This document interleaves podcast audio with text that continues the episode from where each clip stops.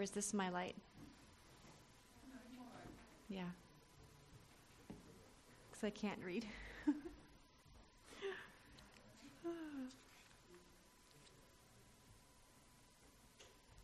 oh, perfect. Thank you. That will work. Awesome. Alrighty, so let us start with a word of prayer. Let us bow our heads. Dear Jesus, thank you so much for this wonderful day you have given us, Lord. Thank you so much for the Sabbath where we can come together in your name and worship in your house and to be blessed as we study and as we learn more about all that you have done for us, Lord. And now, as we're going to be starting the next part of our service here, Lord, I just ask that you will send the Holy Spirit on me and on my hearers, Lord, so that we can be blessed, so that we can go deep into your word today, Lord, and just see all the treasures that you have given us. In Jesus' name, amen. All righty. So please forgive the PowerPoint. I literally wrote this sermon in a couple of hours. So if there is spelling errors, I do apologize. So I have titled this um, talk, Go Deeper. So if I tell you to go deeper, what does that mean for you? If I ask you to go deep into something, Learn more, study more. I'm sorry? Get more involved. Yes, thank you.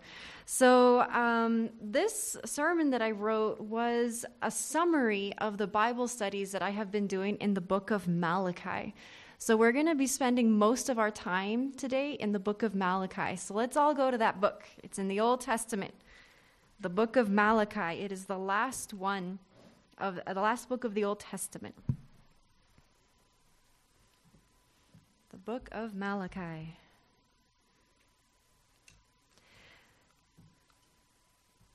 I prefer the other one. Oh, really? Okay. Alrighty. Okay, thank you.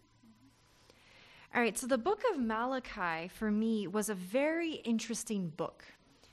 I don't know how many of you guys have studied this book, but the book is set up in a very unique structure in that God is bringing up an issue in his people. And then his people respond by denying it.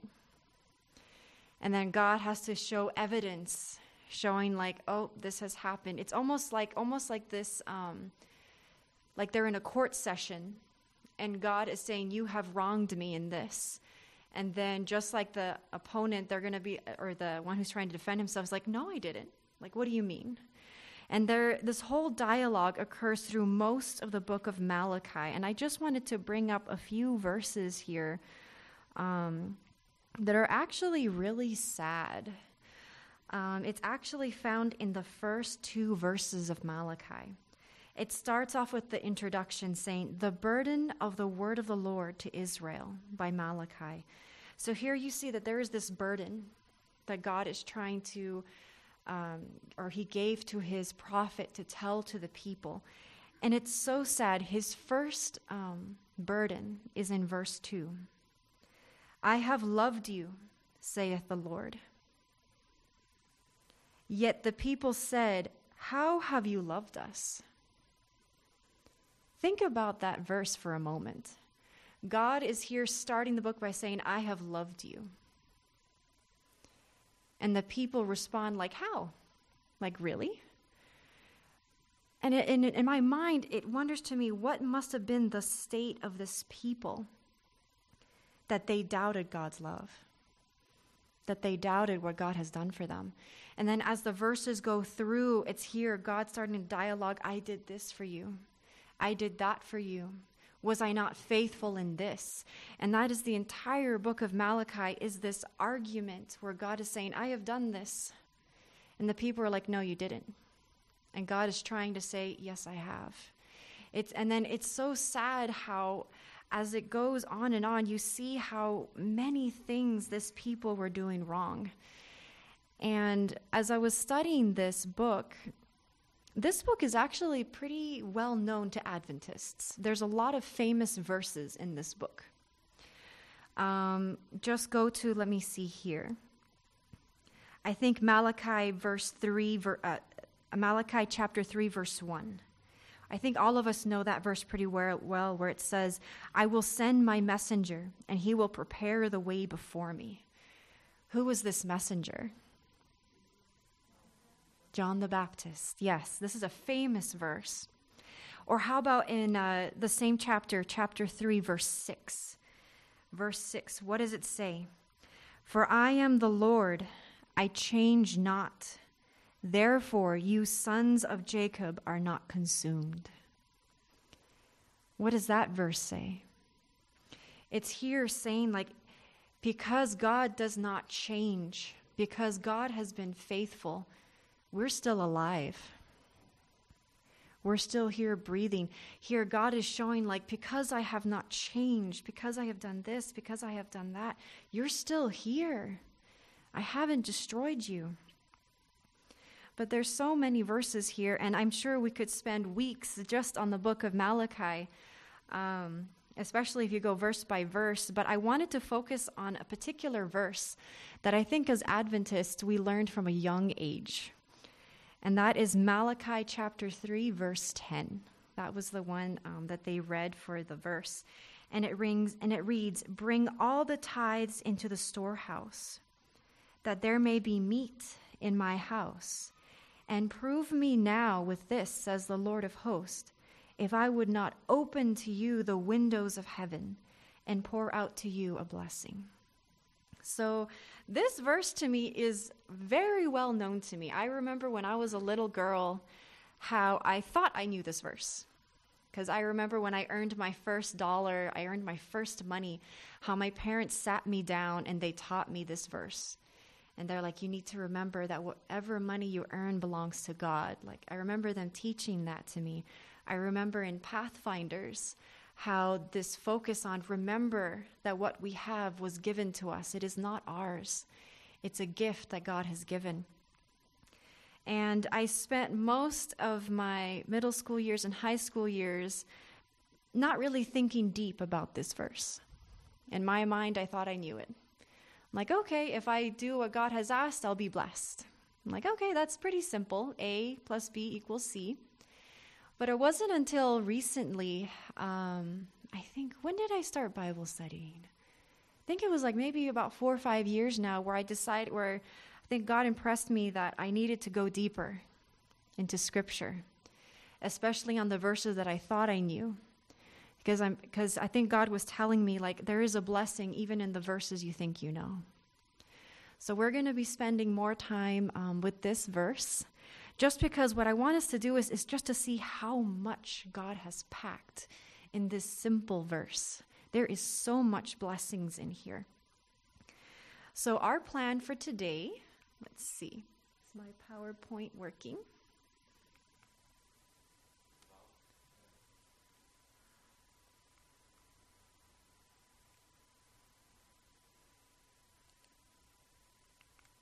There we go.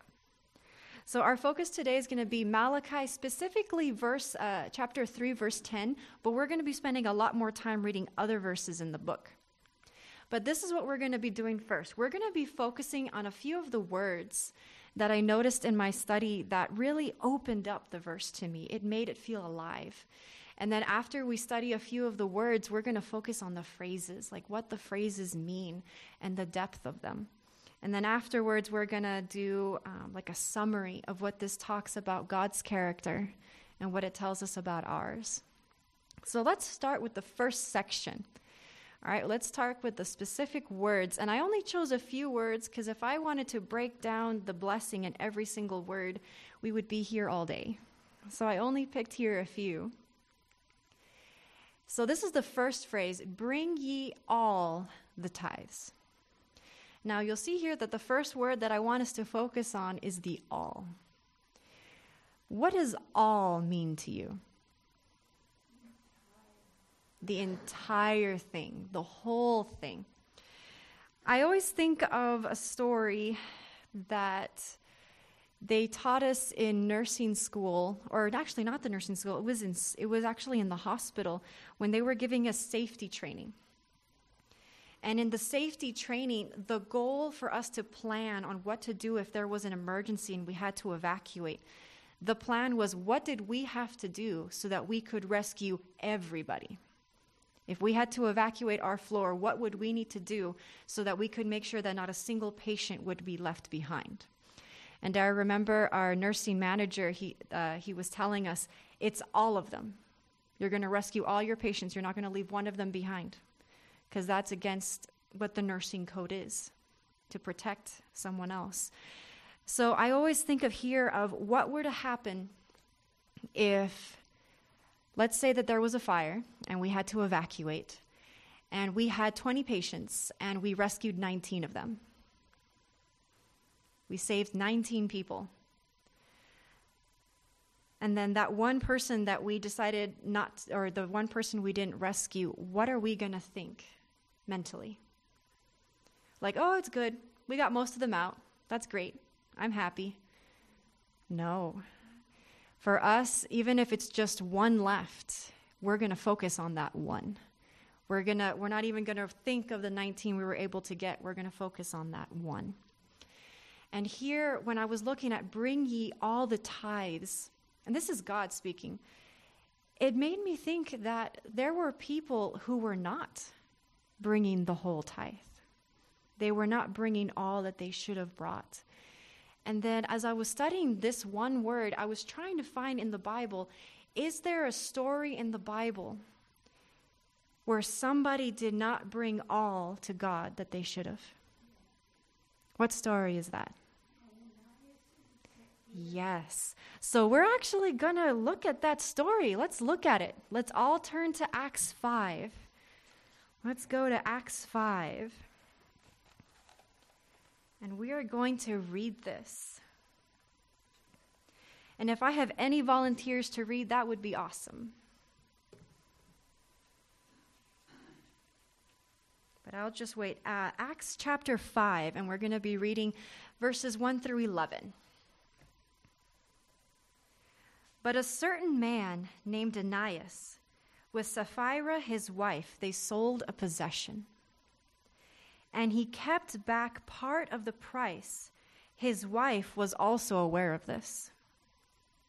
And they brought a certain amount and they laid it at the apostles' feet. But Peter said, Ananias, why has Satan filled your heart to lie to the Holy Ghost and to keep back a price of the land? While it remained, was it not yours? And after it was sold, was it not still in your own power? Why have you conceived this thing in your heart? You have lied not unto man, but unto God. And Ananias, hearing these words, fell down. He gave up the ghost, and great fear came upon all of them that heard these things. And the young men arose, and they wound him up, and they carried him out, and they buried him. That was part one. There's a part two. And it was about that space of three hours after when his wife, not knowing what, was hap- what had happened, came in. And Peter answered unto her, Tell me, what did you sell the land? Did you sell the land for this much? And she said, and she said, Yes, it was for that much. Then Peter said unto her, How is it that you have agreed together to tempt the Spirit of the Lord? Behold, the feet of them which have buried your husband are at the door, and they will carry thee out. Then she fell down straightway at his feet and yielded up the ghost. And the young men came in and found her dead, and they carried her forth, and they buried her by her husband. And great fear came upon all the church and upon as many as heard these things. So, a story we know very well, but it just amazes me of how severe God saw this situation. So, in the time of the Acts, um, a lot of people were selling everything they had to give the money to the church so that they could use that money to bring more people into the church to spread the gospel. Basically, they were giving money to do the Great Commission. And here it says in the story that Ananias said that he had given all he had to the church. But was this the truth? No. They held back a portion. They held back a portion that was not theirs, or at least they said was not theirs. What was wrong in this story? like, what did Ananias and Sapphira do wrong? There was a lot wrong that happened here, a lot of mistakes that began.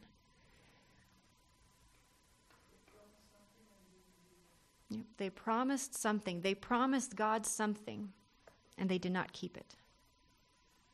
What else? They changed their mind. And yet, ironically, it says here, Peter says, it was your money. You didn't have to give it. But what else did they do? They lied. And it was amazing how here he was saying, like, you didn't just, like, you didn't lie to your fellow church members. You didn't lie to the people who would have benefited from the whole money. You lied to God. Can we lie to God?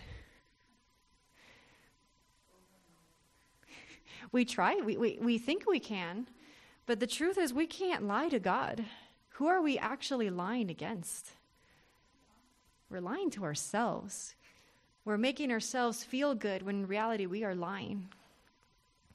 And I find it here amazing how this simple act, which in my, I remember growing up and reading this story, and I'm like, man, they were so harsh. Like, just scold them and tell them not to do it again. Like, why did it have to cost them their life? But I think that this story was a warning.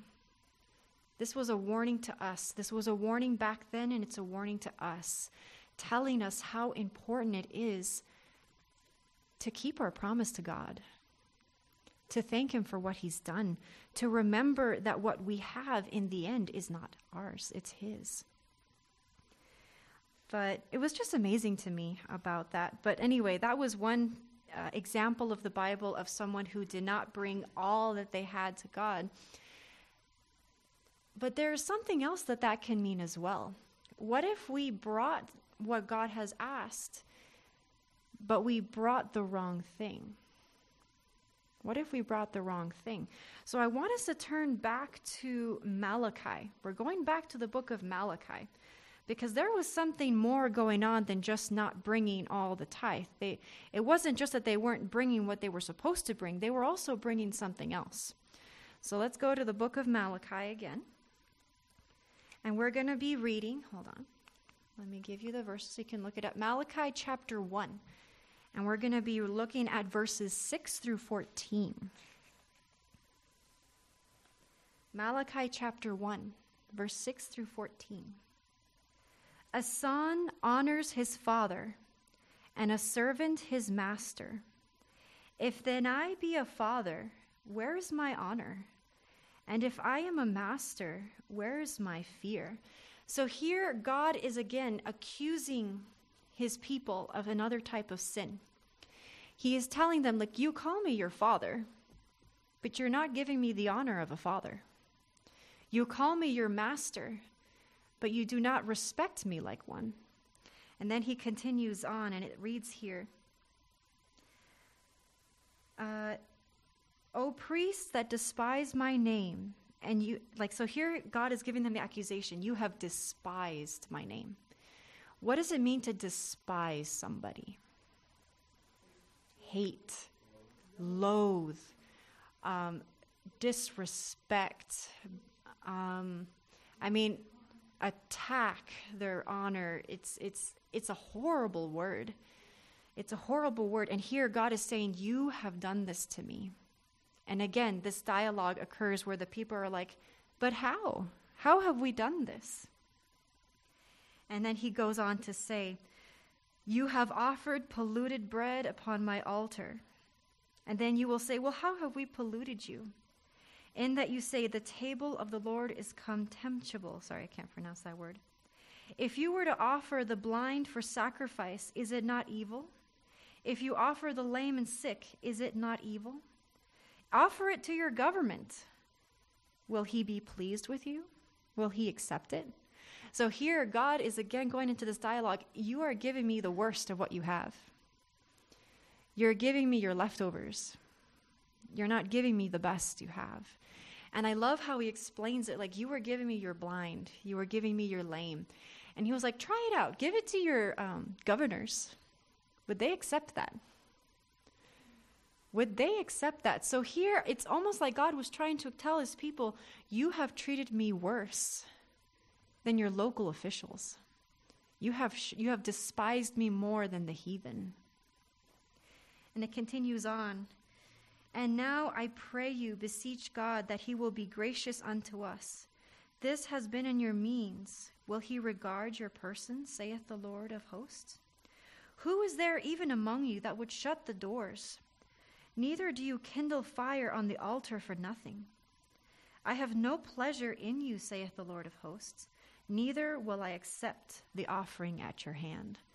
So here, God is going into even more detail. He's saying, like, do you expect me to accept this? If even the people on earth would not accept it. Like, he's here going into a deeper argument of what they've done wrong. For from the rising of the sun even to the going down of the same, my name shall be great among the Gentiles, and in every place incense to be offered unto my name, a pure offering. For my name shall be great among the heathen, saith the Lord of hosts. But you have profaned it, in that you say that the table of the Lord is polluted, and the fruit, even the meat, is contemptible. So here he's saying, like, what was God's plan? He wanted his name to be glorified, to be a pure name, to be a light, it says here, to the Gentiles. To the Gentiles. And then what has he said? However, that's not what's happening. Because you are neglecting my house, because you are neglecting my people, it is now profane. And I think in my mind, there is no other word that can be said worse than profane. What is profane?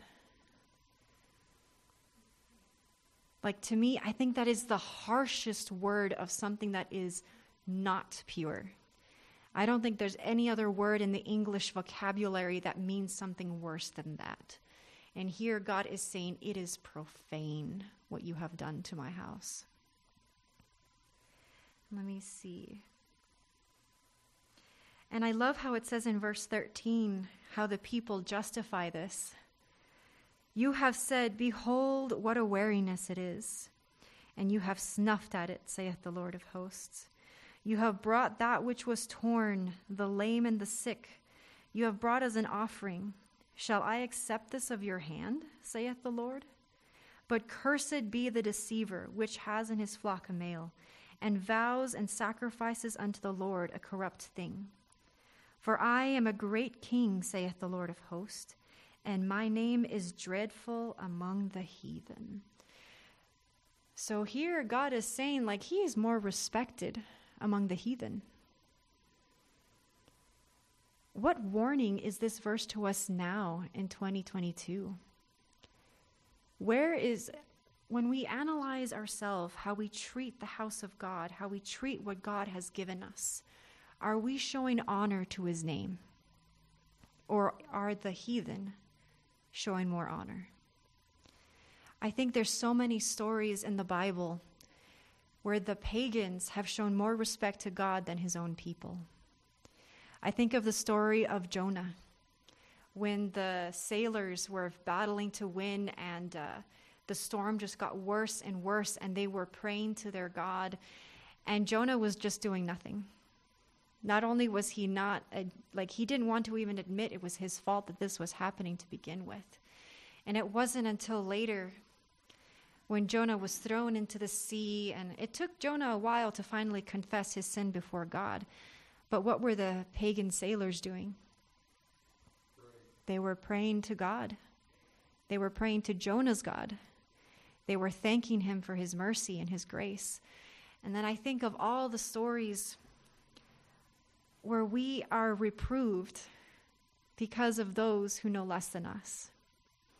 And how often us who know so much, we think we know so much, but like Revelation says, we're blind, we're mute, and we don't even know it.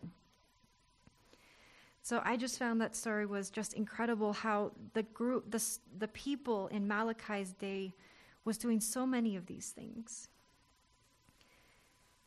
There's another story in the Bible, something similar, where God has refused to accept an offering.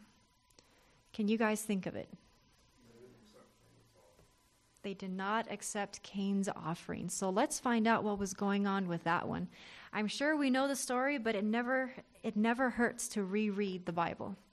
So let's go to Genesis 4. Genesis 4. Genesis 4, and we're going to read verses 3 to 7.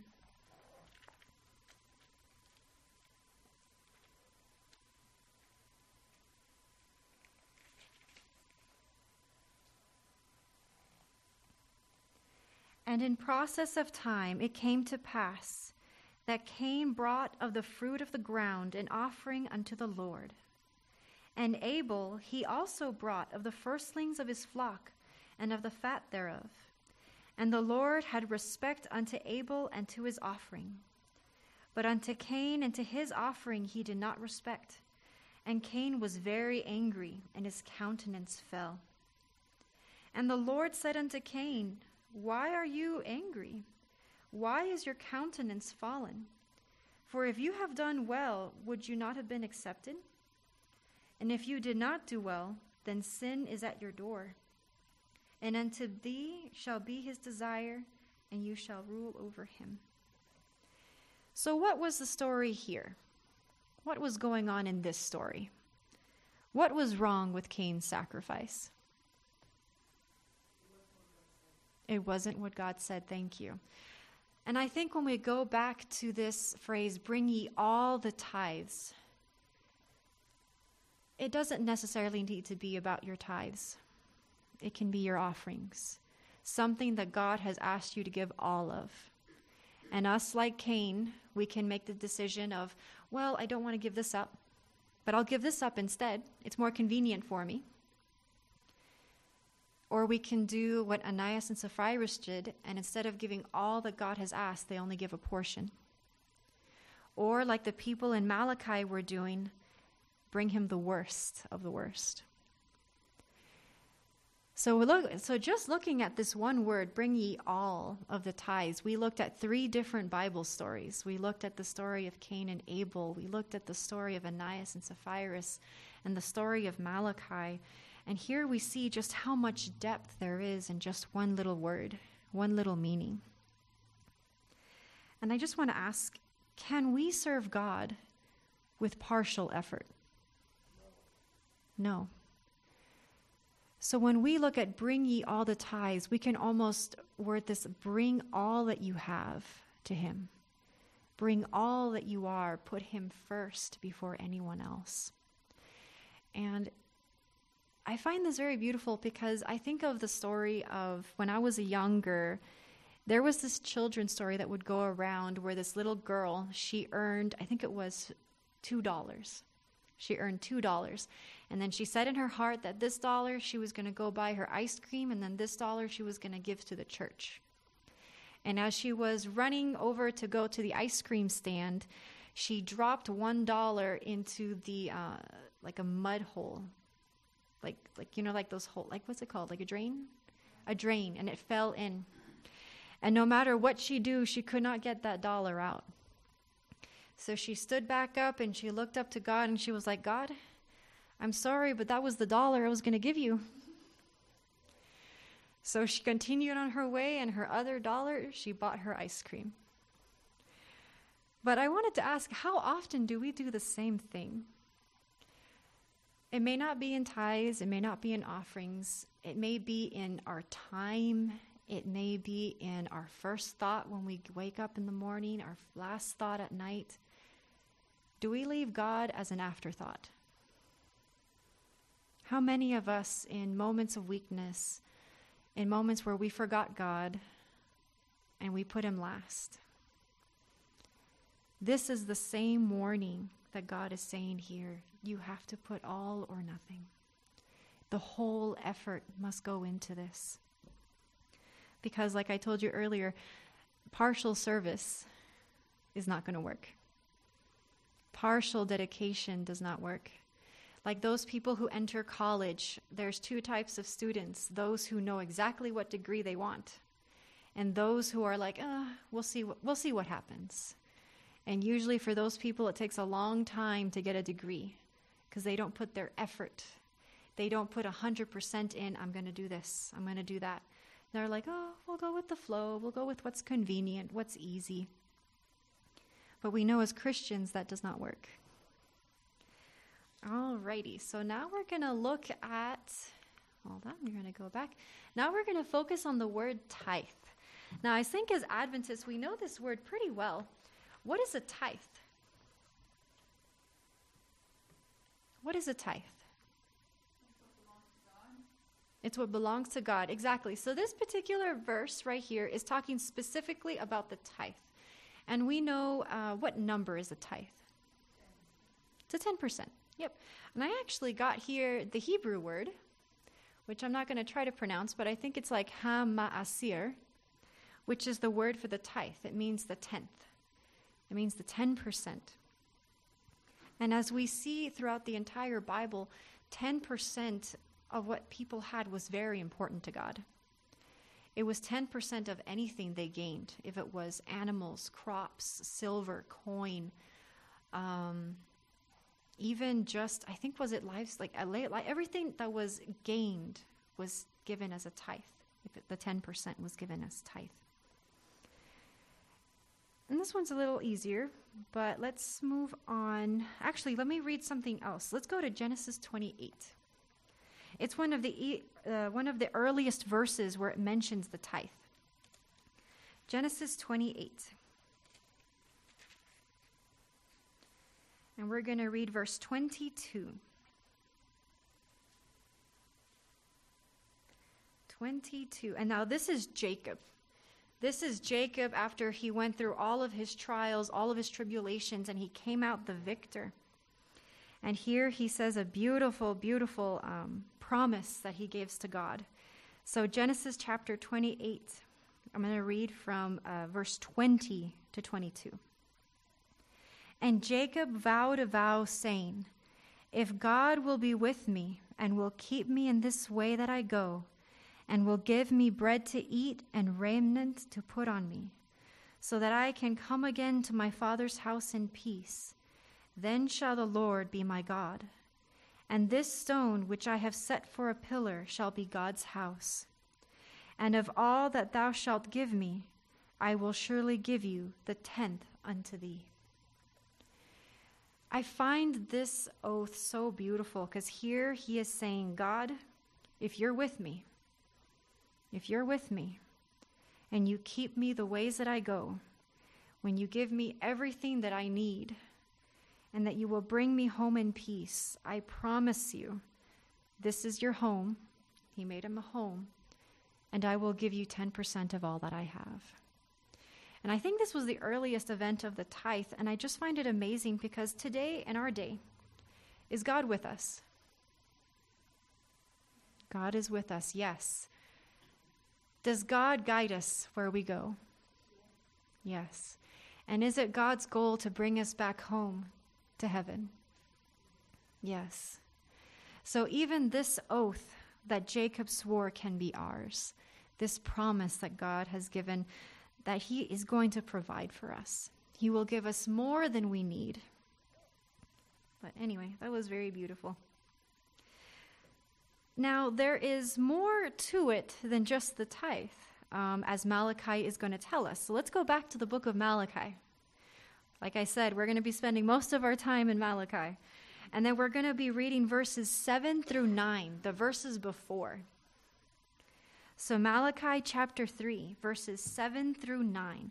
And I want you to ask yourself as we read this what is God saying? What is happening here? So, Malachi chapter 3, verse 7. From even from the days of your fathers, you have gone away from my ordinances, and you have not kept them. Return unto me, and I will return unto you, saith the Lord of hosts.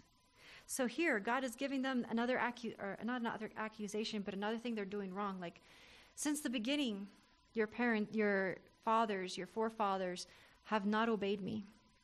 And then again, this defense of the people like, How have we not obeyed you? How have we not obeyed you? And then God is going to tell them in what they have not obeyed. Will a man rob God? Yet you have robbed me. So here God is again saying this dialogue, you have robbed me. And again, the people are like, What? How have we robbed you? In the tithes and offerings. You are cursed with a curse, for you have robbed me, even this whole nation.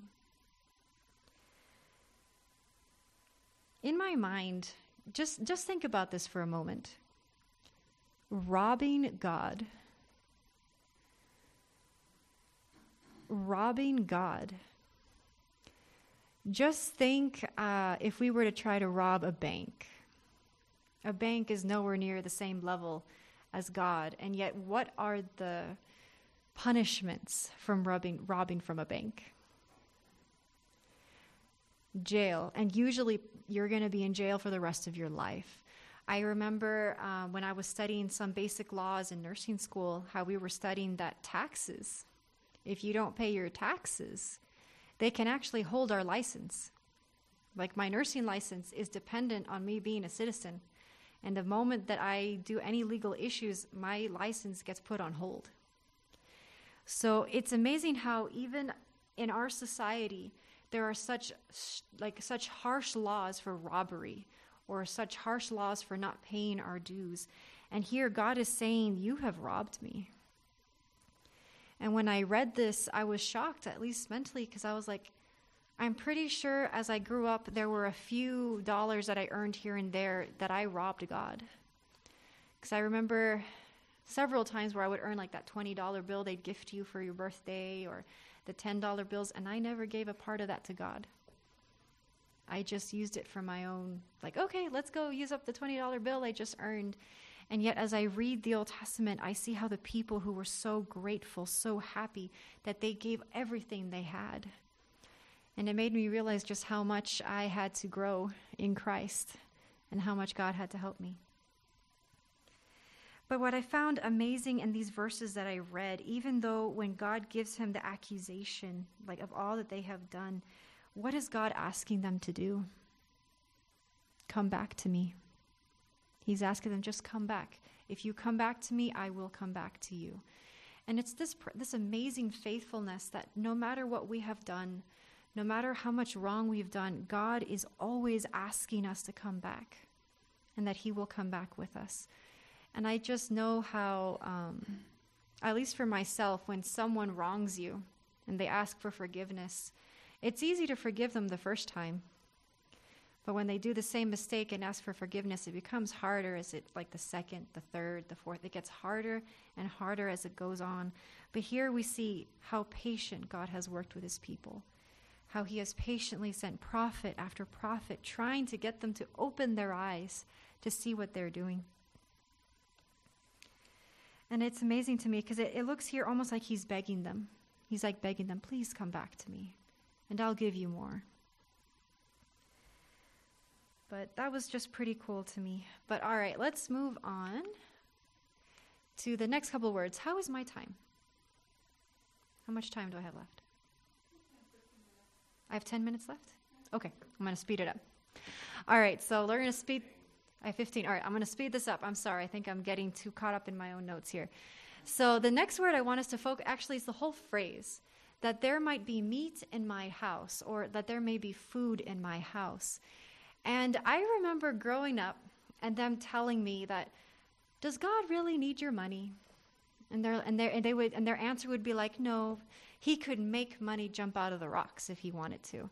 Like, it's for yourself. That's why you give the tithe. But when I studied this phrase here, it made me realize that's not completely true.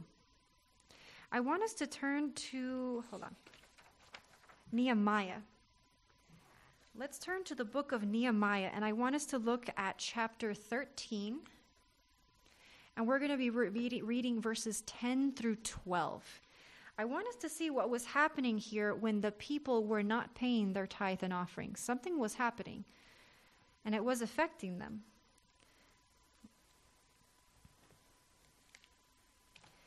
Let me see, give me a second. Chapter 13. Yes, chapter 13. Chapter 13, and we're going to be reading verses 10 through 12. Hold on a moment. Alrighty. I'm going to read it.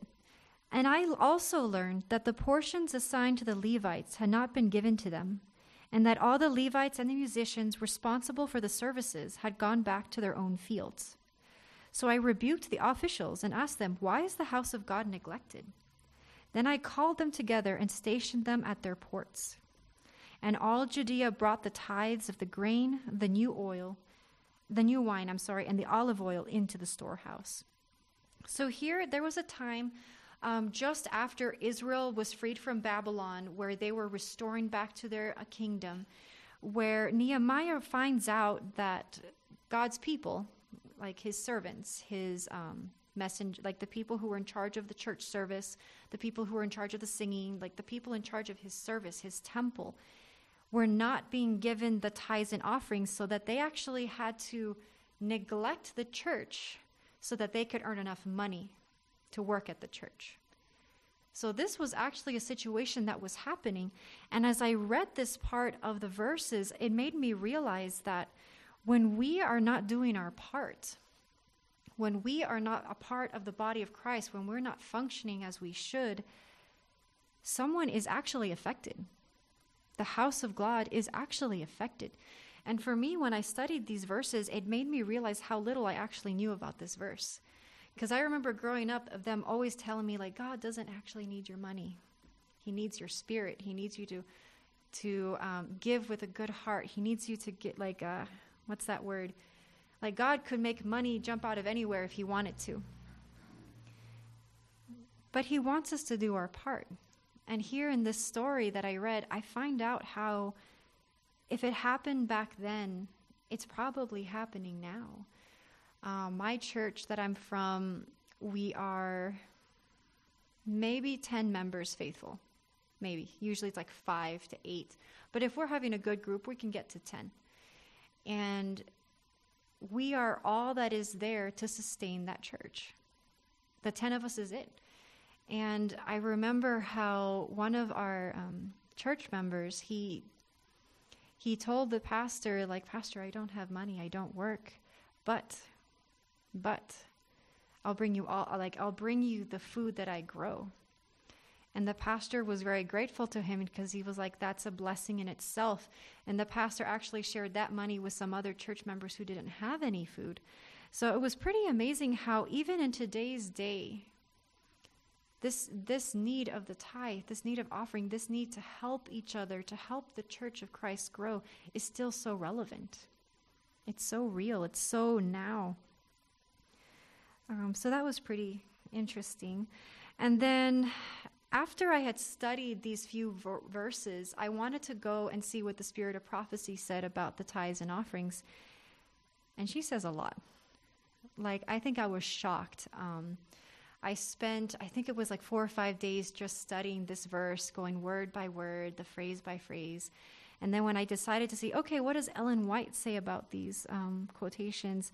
And I think most of what she said was to me was, what's the word? I don't want to say stab wounds, but they definitely affected me because I realized that I have not been as careful as I should have been.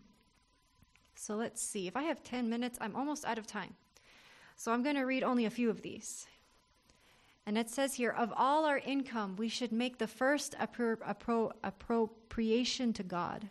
In the system of benevolence um, enjoyed upon the Jews, they were required either to bring to the Lord the first fruits of all his gifts, whether in the increase of their flocks or herds, or in the produce of their fields, orchards, or vineyards, or they were to redeem it by substituting an equivalent how changed the order of things in our day.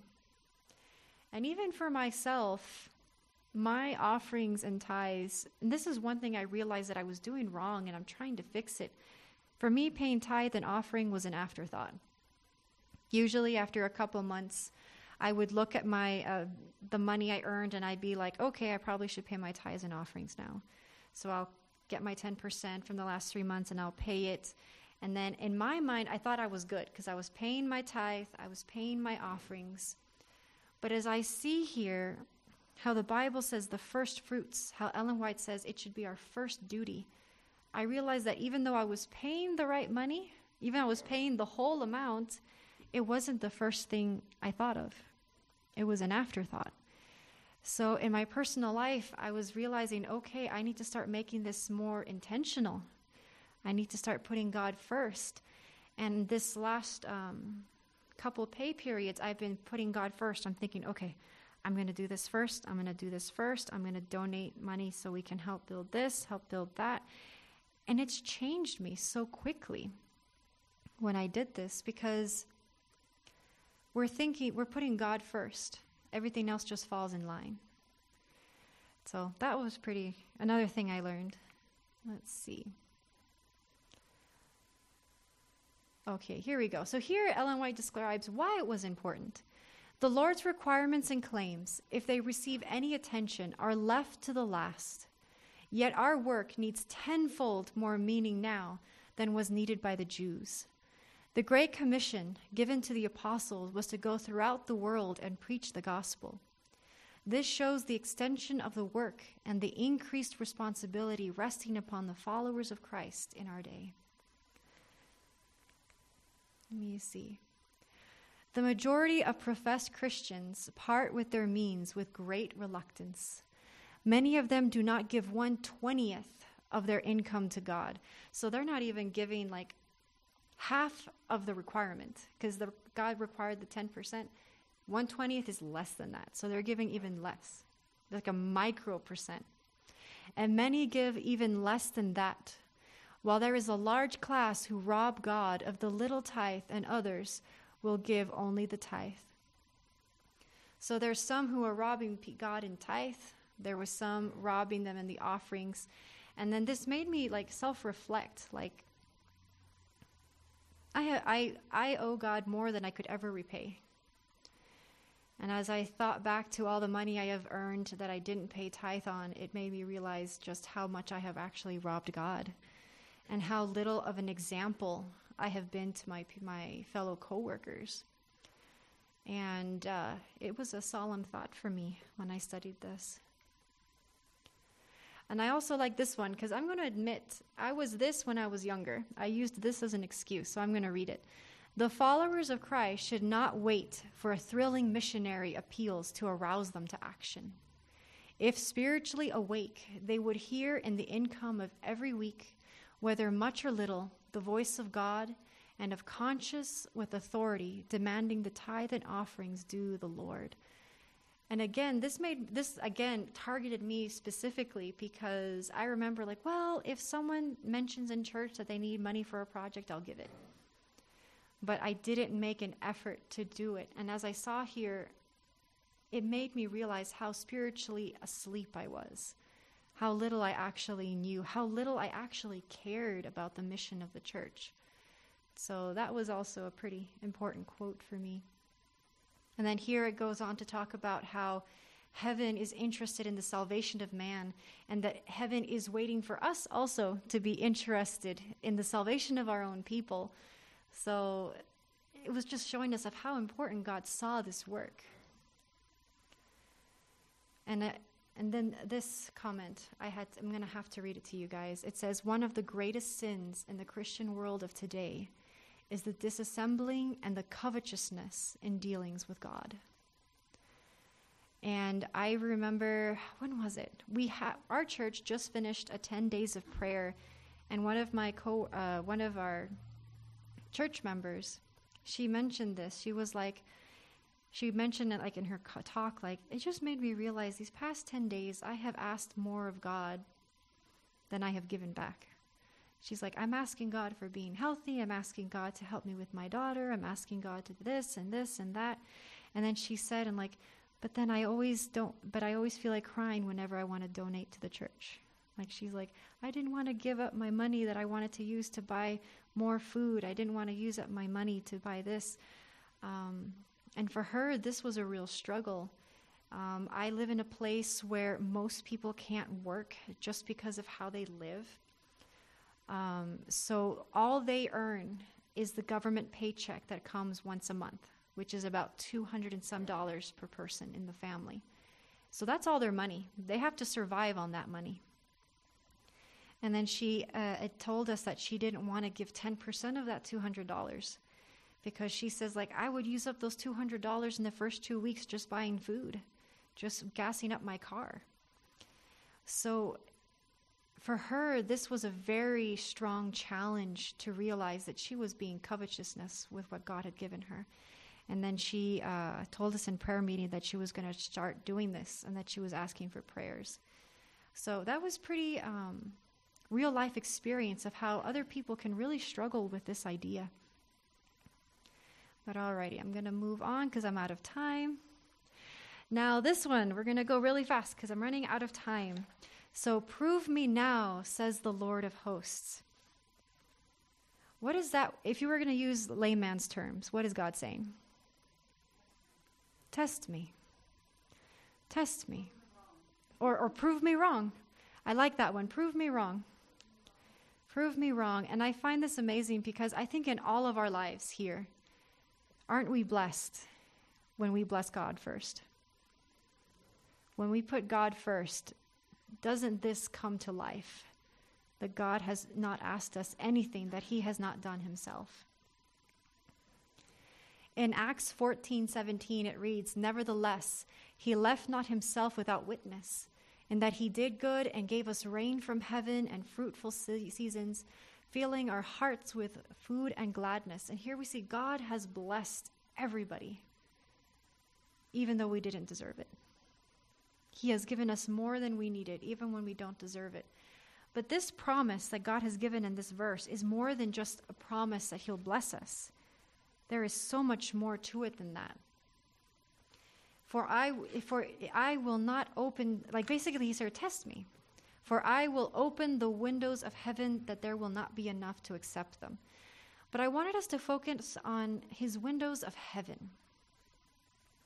Opening the windows of heaven the Bible, I was looking when again, like I told you, when I was studying this, I was looking at how God or the Bible used the same words um, throughout the Old Testament.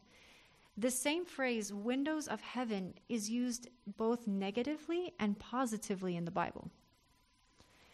Um, one of the negative uses of windows of heaven was when God sent rain for the flood. It says he opened the windows of heaven and it rained down on the earth. It was judgment.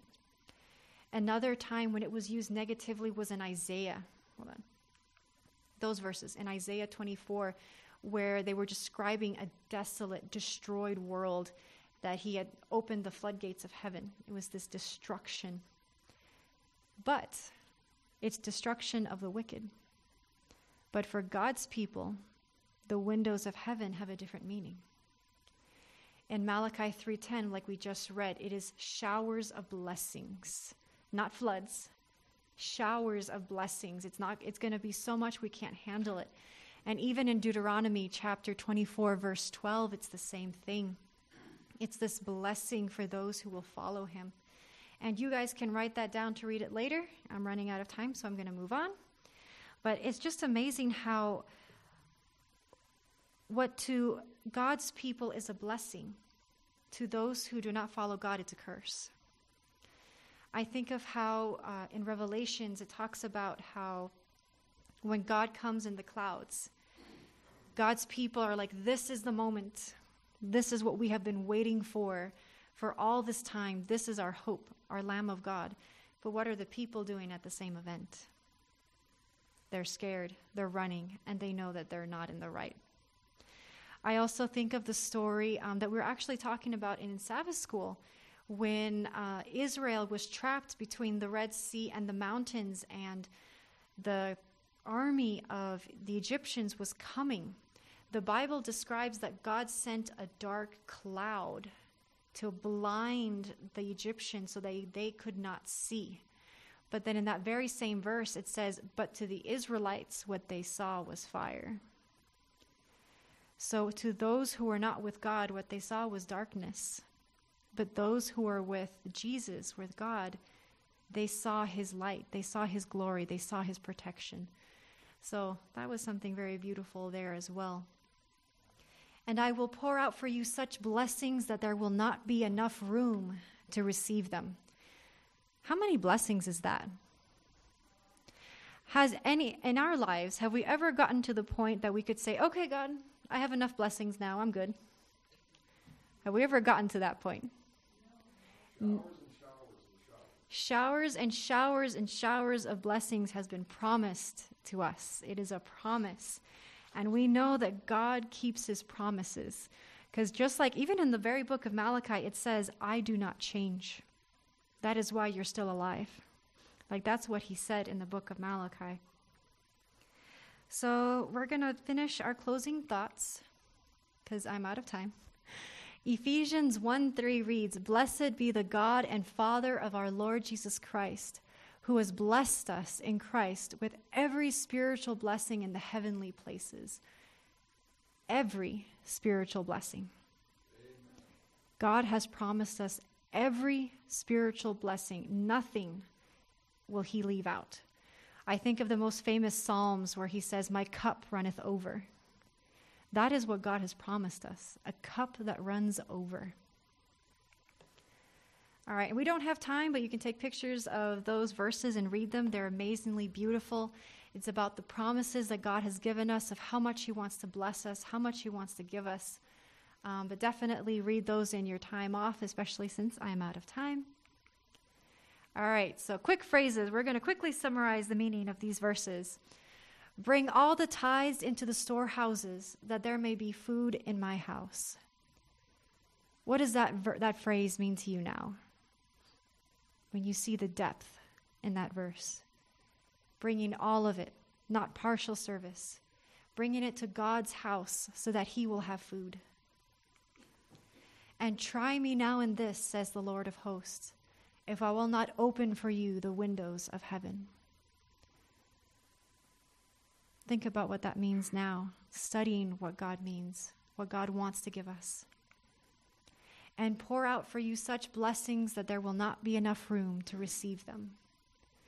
We are a blessed and chosen people. God wants to give us so much blessings that we don't know what to do on. But just like the people in Malachi, we have done a lot of things that have separated us from God. We have done a lot to separate.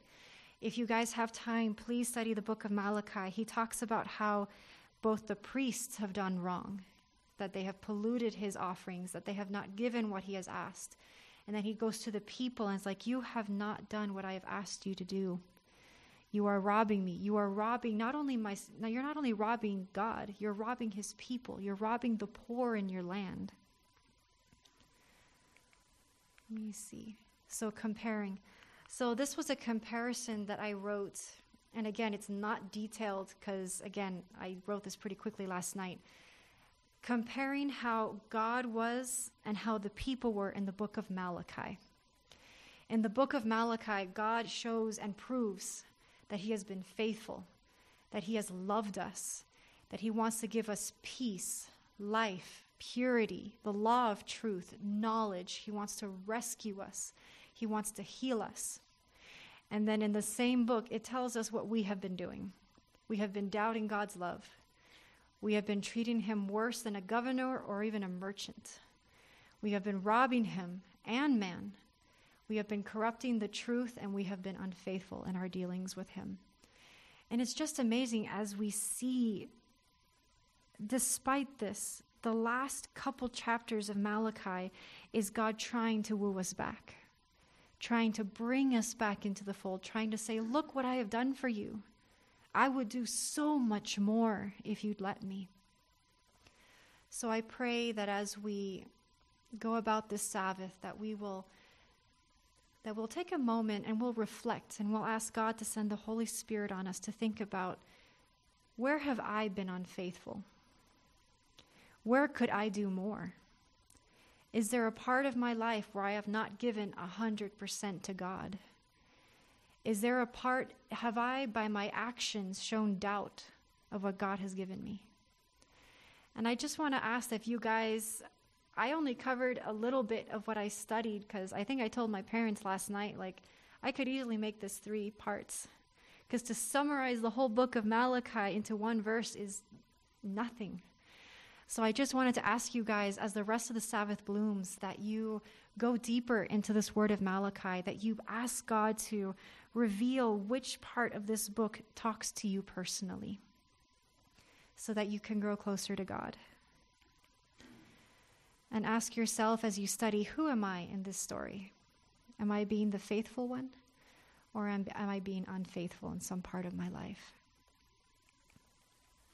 So let us bow our heads in prayer. Dear Jesus, thank you so much for the blessings that you have given us, Lord, in the Bible. Thank you for the richness and for the depth of your scripture, Lord, that even in the verses we grew up with, there is so much more we don't know, so much more that we can go in depth and learn to the true meaning of it, Lord. Lord, we ask that as we go about this Sabbath, that you will send the Holy Spirit on us, that you will give us open minds and open hearts, Lord, so we can confess before you that we need to repent and be saved. Lord, thank you so much that even though that the whole book of Malachi you were telling the people all that they had done wrong, you have always put in a way of escape. You have always given them hope. You have said, "Please come back to me, and I'll come back to you, Lord." Thank you so much for your unending grace and mercy. And Lord, we ask that we study your word and not just uh, be sayers, but doers also, Lord, that we can apply what we read and that we could appreciate the precious truths you have given us. Because, yes, even in the Old Testament, when they had the prophets and they had all these people they could go to for wisdom, we have something far more than they. We have your Holy Scripture and we have your Son, Jesus Christ. We have seen with our own eyes, we have read what He has done, Lord, and what you want us to do. And Lord, we ask that you be with us in our journey as we strive to be more and more like you so that we can aim higher and to aim for the best of heaven. In Jesus' name, amen.